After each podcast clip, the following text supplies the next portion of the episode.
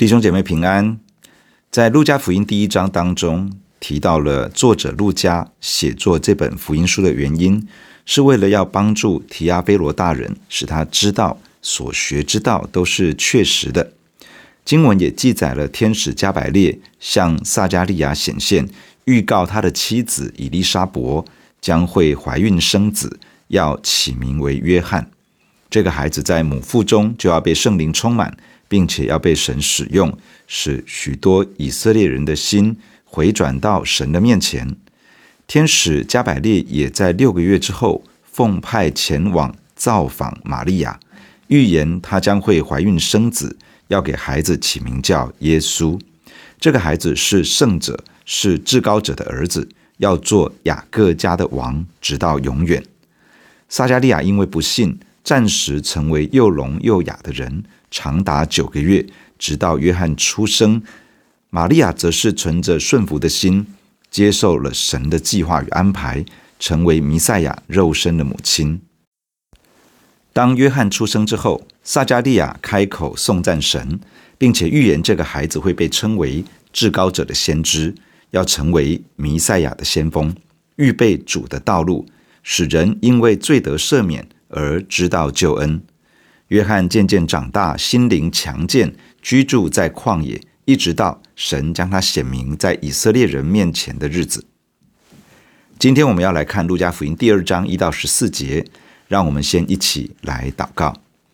感谢亲爱的天父赐福在我们的身上，透过你的话语要更新建造我们的生命，求你赏赐圣灵启示引导帮助我们，让我们明白你的话。奉主耶稣的名，阿门。路加福音第二章第一节：当那些日子，该撒亚古士都有旨意下来，叫天下人民都报名上册。这是居里纽做叙利亚巡抚的时候，头一次行报名上册的事。众人各归各城报名上册。约瑟也从加利利的拿撒勒城上犹太去，到了大卫的城，名叫伯利恒，因他本是大卫一族一家的人。要和他所聘之妻玛利亚一同报名上册。那时，玛利亚的身孕已经重了。他们在那里的时候，玛利亚的产期到了，就生了头胎的儿子，用布包起来，放在马槽里，因为客店里没有地方。该萨亚古士都是罗马帝国第一任皇帝屋大维的称号，在位期间为主前二十七年。到主后十四年，该萨是罗马皇帝的头衔之一。雅古士都的意思是神圣的、高贵的、可敬的。这个称号的本身相当于自称为神，而他也自称自己是神的儿子。罗马帝国是当时世界上最强大的国家，军事、政治、经济、建设等等各方面。都有相当傲人的成就。当时，该萨亚古士都下令，要罗马帝国境内的人民百姓都要报名上册。这是指罗马帝国境内所有人民都必须登记在纳税名册上。为了收税的需要，罗马帝国每十四年会进行一次人口普查。在报名上册的期间，罗马帝国内的每一个男人都需要按照原籍贯返回到家乡，接受人口普查，这个就是这里所说的众人各归各城报名上册。这次的普查是居里纽担任叙利亚巡抚的时候所做的第一次报名上册的事。因为有这样的命令，约瑟从他所居住的加利利的拿撒勒出发，要上到犹太，因为他是大卫家的后代子孙。因此，他要回到大卫的城伯利恒去接受人口普查。约瑟不是自己一个人前去，他带着所聘之妻玛利亚。这个意思是已经订婚但尚未迎娶过门的未婚妻。玛利亚未婚怀孕的事情，在他们所居住的城中，应该已经是众人皆知。约瑟很可能基于保护玛利亚的动机，带着身孕已重的玛利亚。离开居住的拿撒勒，以免玛利亚在约瑟不在的时候，会受人指指点点。约瑟和玛利亚两个人一同从拿撒勒出发，前往伯利恒接受人口普查。从拿撒勒到伯利恒这段路大约一百五十公里，大约要走三天的路程。玛利亚顶着大肚子，和约瑟一起行进，来到伯利恒的时候，刚好玛利亚的产期也到了，孩子就要出生了。这里提到了客店，原来的文字指的是客房。在报名上册的时候，从各地回乡的人很多。伯利恒是一个很小的城镇。当许多人从外地回乡，寄宿在亲戚家中，客房早已经没有空位了。因此，这些接待本族亲戚的伯利恒人，将家中牲畜使用的棚子开放，让回乡的旅客可以暂时性的使用。马槽指的是用石头或者是木头做成的喂食牲口的饲料槽。约瑟与玛利亚就是寄宿在这样的地方，而玛利亚就在牲畜棚子的饲料槽当中将孩子生下来。通常，当婴孩生下来之后，会用长的布条把婴孩的手脚绑直，为的是让孩子长得好。生产的时候，通常也会有产婆，也就是收生婆，在旁协助。玛利亚生产头一胎的婴孩。极有可能有收生婆在一旁帮助她，并且协助安顿好刚刚出生的婴孩。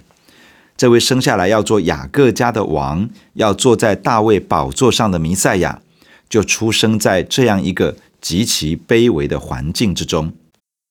弥迦书第五章第二节这样说：“伯利恒以法他，你在犹大诸城中为小，将来必有一位从你那里出来，在以色列中。”为我做掌权的，他的根源从亘古从太初就有。这是在耶稣降生之前的七百年左右，先知弥迦所发出的预言，指出弥赛亚基督将会降生在犹太的伯利恒。从人的眼光来看，当时世界上最强大的帝国，皇帝下了一道命令，下令所有的百姓回到家乡。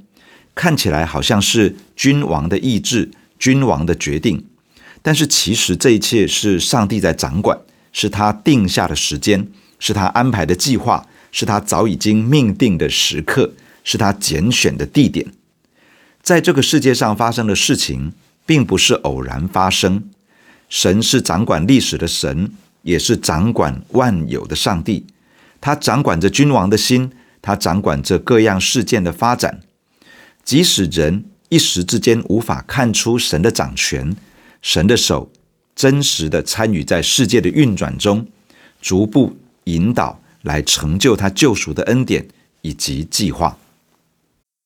第八节，在伯利恒之野地里，有牧羊的人，夜间按着更次看守羊群，有主的使者站在他们旁边，主的荣光四面照着他们，牧羊的人就甚惧怕。那天使对他们说：“不要惧怕，我报给你们大喜的信息是关乎万民的，因今天在大卫的城里为你们生了救主，就是主基督。你们要看见一个婴孩包着布卧在马槽里，那就是记号了。”忽然有一大队天兵同那天使赞美神说：“在至高之处荣耀归于神，在地上平安归与他所喜悦的人。”当玛利亚在马槽那里将弥赛亚耶稣基督生下来之后，天使把这个消息告诉了一群牧羊人。经文说，在伯利恒之野地里有牧羊的人，夜间按着更次看守羊群。伯利恒距离耶路撒冷大约十一公里，许多圣殿献祭使用的羊群就在伯利恒附近的乡间牧放。当时牧羊的人有时候会将羊群带出羊圈，前往野外寻找牧草。在野外牧放的时候，会有牧羊人在野地里面昼夜轮班看守羊群。这时候应该不是冬天寒冷的季节，因此夜间还可以将羊群停留在郊野。就在弥赛亚降生的那个夜晚，有主的使者站在这些牧羊人的旁边。主的使者原来的意思是主的一位使者，这位天使靠近牧羊人，站在他们旁边，然后主的荣光四面照着他们。这个意思是神的荣光。通常自然界的光源只能够从特定的方向照过来，而且照射在人的身上时，一定会产生阴影。但这个时候是有光从四面将牧羊人围绕起来。他们处于没有阴影的光照之中，这很显然与自然界的经验是不同的，是一种超自然的彰显。牧羊人看到这一切，心里十分惧怕。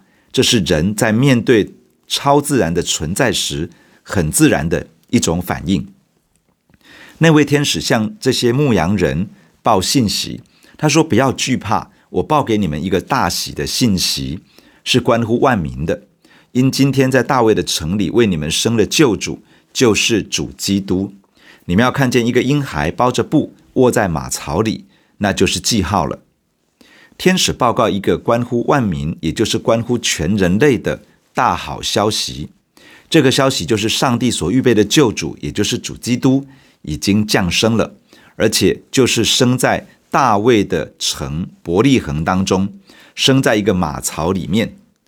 天使很明确地指出如何辨识这个刚刚出生的救主，在这个孩子的身上会包着出生婴孩常常使用的长布，而且这个孩子就躺卧在马槽之中。天使说出了这些明确的记号，让人容易认出弥赛亚。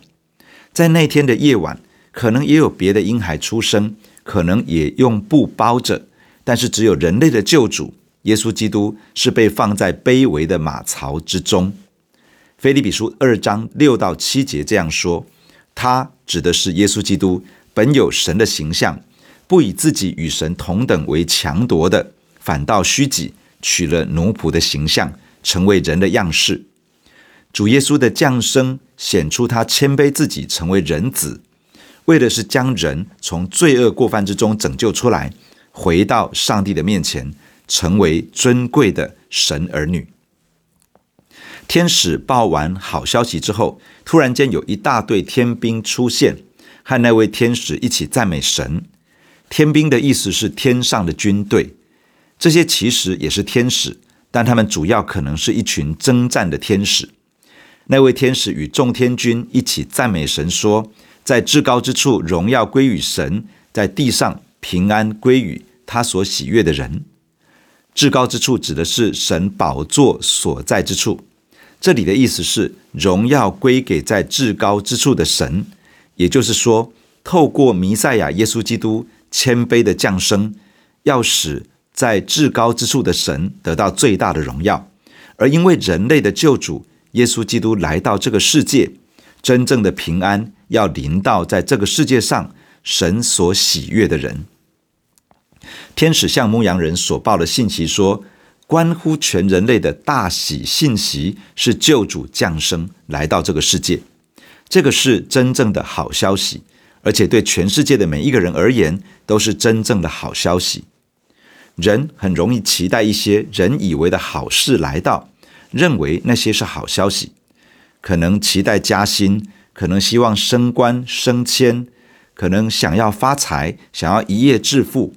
可能希望有一个对象，可能期待建立自己的家，可能想要拥有自己的房子、产业，可能希望有更好的成就，可能想要得到肯定、称赞、好名声，可能希望太平无事，可能期待无灾无病等等。人容易希望以上这一切发生，希望听到这种好消息，但是人类落在罪恶的捆绑与魔鬼的欺骗之下。黑暗的权势在人的生命中不断地做偷窃、杀害与毁坏的事情，结果人与祝福的源头，也就是上帝自己，越来越遥远。最终的结局是人无法挣脱罪恶权势的掌握，在今世劳苦重担，心里愁烦，转眼成空，在生活中与神远离，在永恒里面与神隔绝，最终面对最后的审判。无法站立。人类的救主耶稣基督来到，他来解决人类罪的问题，使人的罪得到赦免。他将人从罪恶之中拯救出来，他还要拯救人脱离罪恶权势的辖制与影响。罪是真正使人与神阻隔的因素。当罪被解决，人就可以恢复与神的关系，我们就可以与祝福的源头连上。我们的一生不需要追逐着祝福跑，我们可以成为一个有福的人。我们的人生可以成为有神的恩惠与慈爱紧紧随着的人生。救主耶稣基督的来到，是我们真正需要的好消息。救主已经降生，救恩已经成就，但是却不是每一个人都活在这个救恩的好消息之中。天使的宣告说，在地上平安归于他所喜悦的人。原来人类的救主已经来到，但最终不是每一个人得救。神的平安很慷慨的赐下，但不是每一个人都活在救恩的平安之中。只有一种人真的领受了救恩。真的进入救恩的平安之中，那就是神喜悦的人。希伯来书十一章六节告诉我们：人非有信就不能得神的喜悦，因为到神面前来的人，必须信有神，且信他赏赐那寻求他的人。这里提到蒙神喜悦的条件是信，也就是相信神。相信什么呢？第一是相信有神。这个意思是相信他是能够满足人生命中一切需要的那一位。